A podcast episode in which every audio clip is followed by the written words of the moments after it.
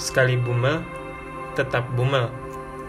Pernahkah Anda bayangkan menjadi tomat di antara sekian tomat di dalam gelas mesin jus yang berputar dalam kecepatan tinggi? Seperti itulah sensasi duduk di jok paling belakang PO Mila Sejahtera Donadoni. Selepas keluar dari soto ayam Lombok, gempol, pukul 0021, saya pilih duduk di kap mesin yang menggunduk seperti kuburan raksasa sambil ngobrol tanpa tema dengan Pak Paiman. Mengapa masih ada saja penumpang bis yang sudah sedemikian lampuk ini, menyokong kehidupan dapur pacu untuk menggerakkan roda-roda setiap hari? Pertanyaan ini hanya ada di dalam hati sebab saya juga tahu jawabnya karena merupakan salah satu penumpangnya. Dua tahun lebih, bahkan sudah hampir tiga tahun bis ini tidak ganti perseker, kata Pak Paiman. Mesinnya sudah parah loh dok. Saya, yang saya tangkap dari pernyataan itu adalah betapa jauh perjalanan bis ini setiap hari dan sudah saatnya diremajakan. Bis lewat Mojosari, jalan sangat sepi, kata Pak Paiman. Garis panjang di situ sering makan korban dan tumbalnya juga sangat mahal. Nah, itu dia, katanya seraya menunjuk sebuah mobil sedan yang dilengkapi strobo, tetapi lampu hazardnya yang menyala. Pukul 00.59, Mila mencapai Mojokerto dan mulai dipacu lebih kencang lagi. Saya pindah bangku yang saya pindah bangku ke paling belakang karena posisinya, posisinya lebih tinggi. Rasa-rasanya saya sedang menonton film The Keong Mas. Tersilap sekejap saya terbangun saat Tersilap sekejap saya terbangun saat masuk perterongan dan bertahan melek hingga lewat pertigaan embong miring. Mila lalu nyalip Akas Asri 7330 pada pukul 01.36. Sayang, memangkas jarak dengan berjalan cepat terkadang tak setimpal dengan kejutannya seperti yang terjadi pukul 01.46 berikutnya menjelang beraan.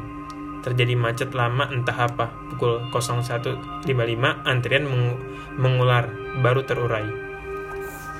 Di antara mata yang merem melek, di antara berisik kabin, bis terus melaju mendahului kendaraan-kendaraan lain, mobil, truk, sepeda motor.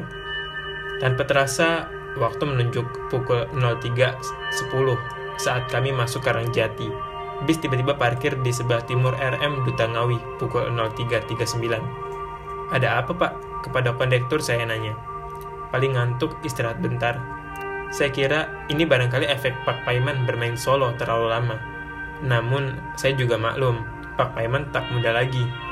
Jadi, sop, jadi sopir di trayek Jogja Banyuwangi saja sudah 20 tahun menurut penuturannya. Lalu lintas kembali tersendat, ambil kanan, merangkai enam kendaraan sekaligus dengan sekali tarikan napas panjang, cukuplah menghemat waktu dan jarak. Sayang, sebuah truk tangki memotong, dan ketika berhenti untuk selanjutnya berakselerasi, EK S7123 US lah yang mendahului. Mila pun membuntuti, ada Rosalia indah yang terjebak di dalam. Ngebut di tengah hutan jati di malam hari merupakan suatu momen yang asik dan menegangkan, Eka Raid begitu bis kami menurunkan paket di di pos polisi hutan. Pukul 03.55 terdengar azan subuh. Aha, alangkah sebentar perjalanan malam. Saya lihat beberapa orang turun di PP Gontor Putri 3, sepasang suami istri di antaranya. Hati saya bergetar betapa heroik ayah ibu itu. Mereka menempuh perjalanan jauh di malam hari demi putrinya.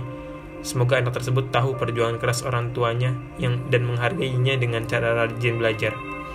Saya maju duduk di kap mesin, sempat disalip Rosin, Rosalia Indah, di depan GKJ Seragen, tetapi Mila menyalip lagi di trek lurus.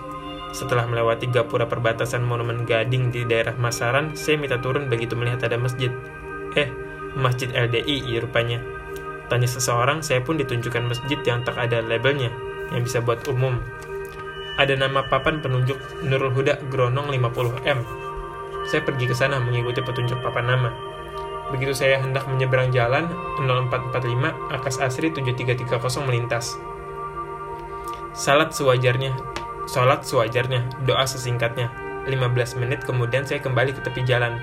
Baru saja berdiri, datanglah PO Harta Sanjaya. Hanya ada tiga penumpang di dalam.